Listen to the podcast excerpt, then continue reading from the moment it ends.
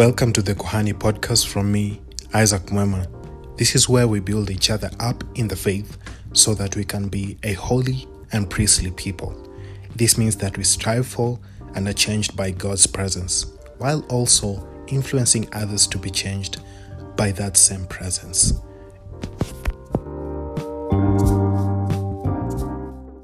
Welcome to the End Week podcast. We will talk on the need for prophetic and apostolic reformation. Let's pray.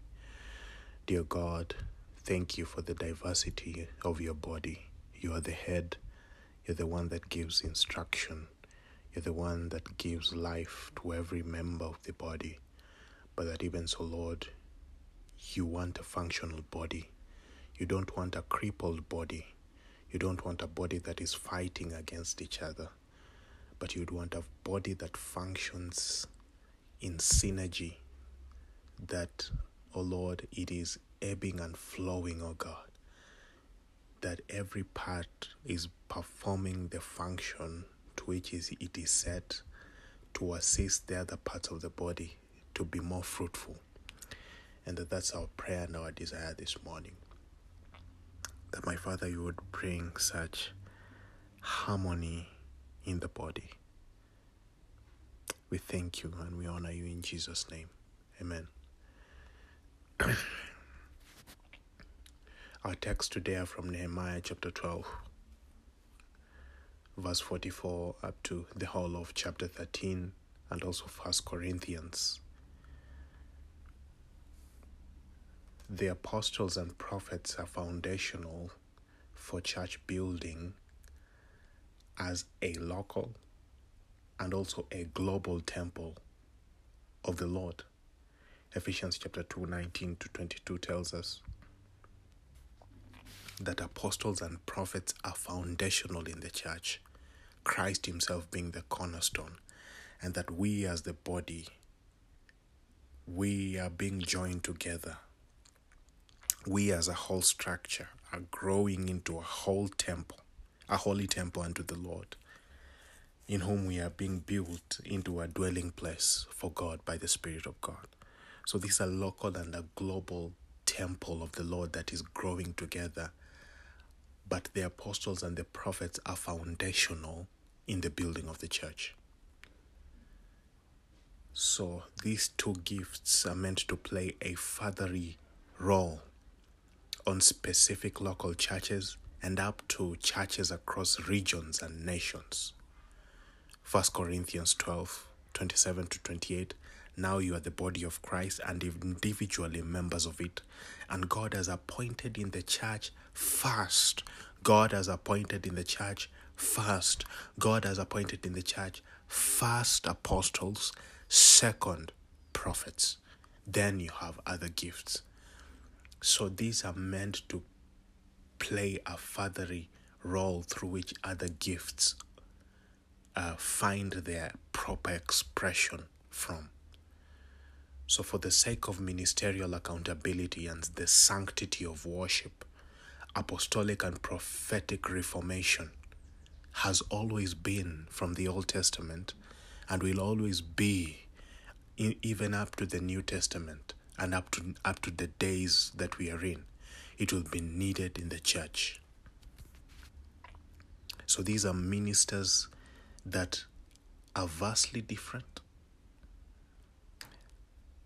but they are meant to coexist. The ministries of apostle and prophet and teachers and shepherds and evangelists, they are ministries that are vastly different, but they are meant to coexist together so that the church may mature wholesomely. Ephesians chapter four, verse eleven to thirteen. He gave some to be apostles, prophets, evangelists, shepherds, teachers, to equip the saints for the work of ministry, for the building of the body of Christ, until we all attain unity of the faith. And if we go ahead, to mature manhood, to the measure of the stature of the fullness of Christ. So very quickly, just look at two literal examples of apostolic and prophetic reforms. And I pray that the Lord will give you a burden for it, that we may pray for that to return back to the churches, so that such level of higher accountability is restored on altars, and that we can have instructions coming from a fatherly place to instruct churches on a wider region and area to return back to worship and to lay structures and systems that aid the church into spiritual maturity. So the first being Nehemiah's final reforms from Nehemiah twelve verse forty-four and the whole of chapter thirteen. I will not read it. I'll just be giving a segments here and there.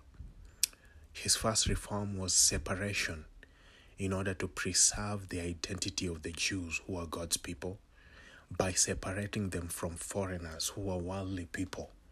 He banned foreigners from the assembly of God. This is Nehemiah thirteen verse one to three. So that separation of God's people from worldly people, that messy separation of worldliness from, from godliness in the church is needed by people who are come with this warfare mentality as Nehemiah. They are not coming to joke with us. They are not coming to play nice. They are not coming to just compliment us, but they will hit the nail on the head for the sake of the maturity of the body. Secondly is this, that was from Nehemiah thirteen verse one to three. Secondly is the sobriety of the priesthood of Israel that was corrupt and nepotistic. So Nehemiah exiled Tobiah, who through the high priest Eliashib, uh, who was his relative, got a large chamber in the house of the Lord. So Nehemiah had to cleanse the misused chambers and brought back the items of worship instead. So this kind of nepotism happened because Nehemiah was not around. Uh, he was back in Babylon serving King Artaxerxes, the, the, the king of Persia, uh, of whom who had, take, who had taken Israel uh, into captivity, but that he was willing to give Nehemiah resources and permission to go back and rebuild um, his his homes in his home country. But that when Nehemiah was there, that was when Eliashib made this improper arrangement with Tobiah, who was his relative. So a lack of prophetic accountability leads to such selfish arrangements by priests. So th- that is from Nehemiah thirteen verse four up to nine. Thirdly, is the sustenance of the Levites and song worshippers. It was reinstated. The sustenance of, Le- of the Levites and song worshippers was reinstated. That many ministers were venturing to their own fields in order to survive economically. They were abandoned in the service of the Lord. So systems were set up by Nehemiah for their income so that they would minister to the Lord and the people fully. That's from Nehemiah thirteen verse ten to fourteen. There are critical issues to tackle, such as income, uh, reimbursements and, uh, and and and appraisals and, and, and things like those for ministers, you know, and stipends that uh, bring a lot of controversy and tension, and every church, yes, will have a means of knowing how to apply what where, but there needs to be a general consensus of how the church can operate, and that we need people who come to bring proper accountability in such spaces so that the church is able to function properly and that the ministers are taken care of as they feed the people. Number four, Sabbath rest was reintroduced as a culture of God's people. So Jews together with foreigners were made uh, the day. Uh, um, Jews together with foreigners uh, made uh, the Sabbath day to be a day for trade. And that Nehemiah had to shut the gates and place men in order to stop this. And even after the, the, the, the traders became crafty and were lodging outside the walls, he had to rebuke them to go away. You know, that's Nehemiah chapter thirteen, verse fifteen to twenty-one. That what we are seeing, which is the merchandising of gifts and the merchandising of the worship of God in, in church today, that there is a need for a prophetic voice that would rise to challenge such men and to tell them to return unto the Lord, to give freely that which they received freely, and to warn the people of God that there is need for the sanctity of worship of the Lord, that they will not just commercialize the worship of God so that they obtain what they need. They will not just give seeds, you know, so that they can hear prophecy and things like those. It becomes a very um, transactional worship and a system that rids us of the Sabbath rest, where we are supposed to come before the Lord without agendas, without so much of supplications, without so much of our own needs, but that we are just coming to hear his heart. There is a need of a prophetic voice that lays such proper worship to come back to the church. Lastly, is the sifting of the Jews from the unequal yoking with foreigners through marriage. This resulted in a generation that could not speak the language of the kingdom of God. Nehemiah says that half of the children of Israel could not speak the Jewish tongue. They spoke a worldly language. They could not speak the language of the kingdom of God. Even the lineage of the high priest had one of their children marrying in the house of Sanballat, who was a foreigner and an arch-enemy of the work of the Lord. So Nehemiah had to rebuke intermarriage and to discipline and teach the young ones the way of the Lord. So Nehemiah thirteen verse twenty-three to thirty-one. So we need such generals and commanders that can stand before the leaders of the army of God and bring a proper shaking in the way we conduct church and community. We can also look into Apostle Paul's reforms.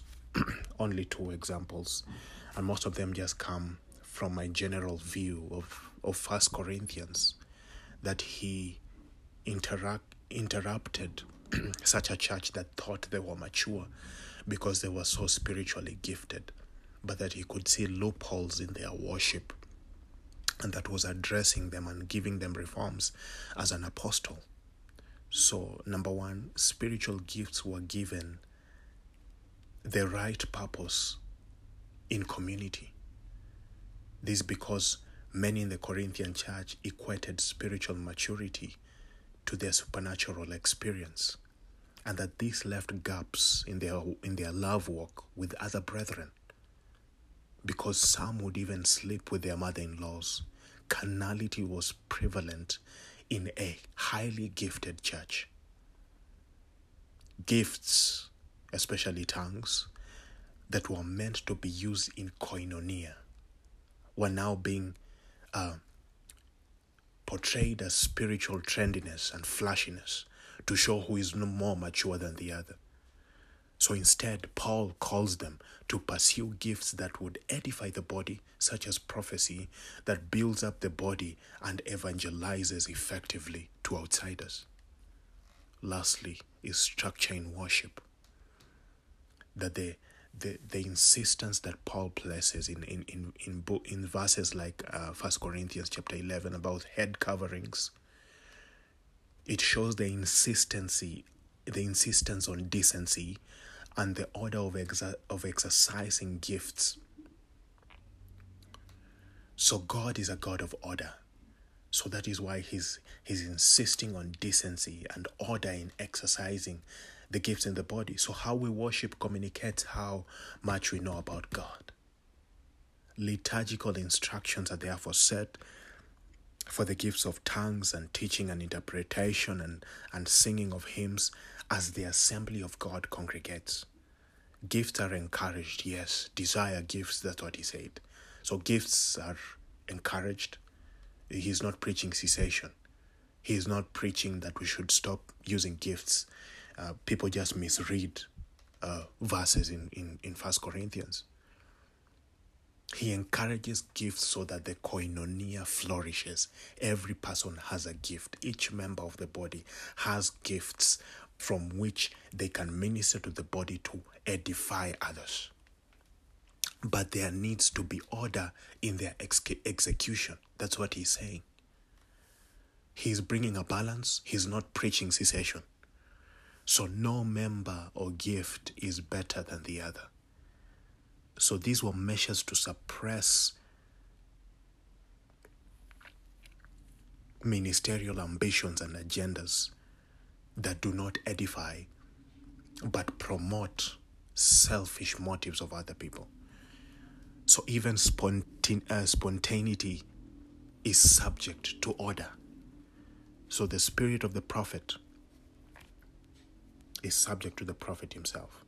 And so uh, we, we we cannot just say the Holy Spirit was upon me and so I could not control myself. No, but he brings them back to the order of worship in the church.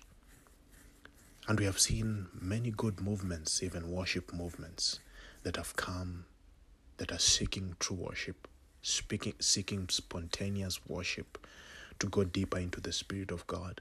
But you can see a general lacking of a good a, a good backing of fatherhood and accountability that grounds them and, and questions them and, and, and sanctifies their motives and what they are doing.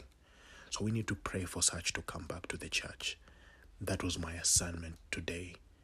Uh, may the Lord bless your end of the week.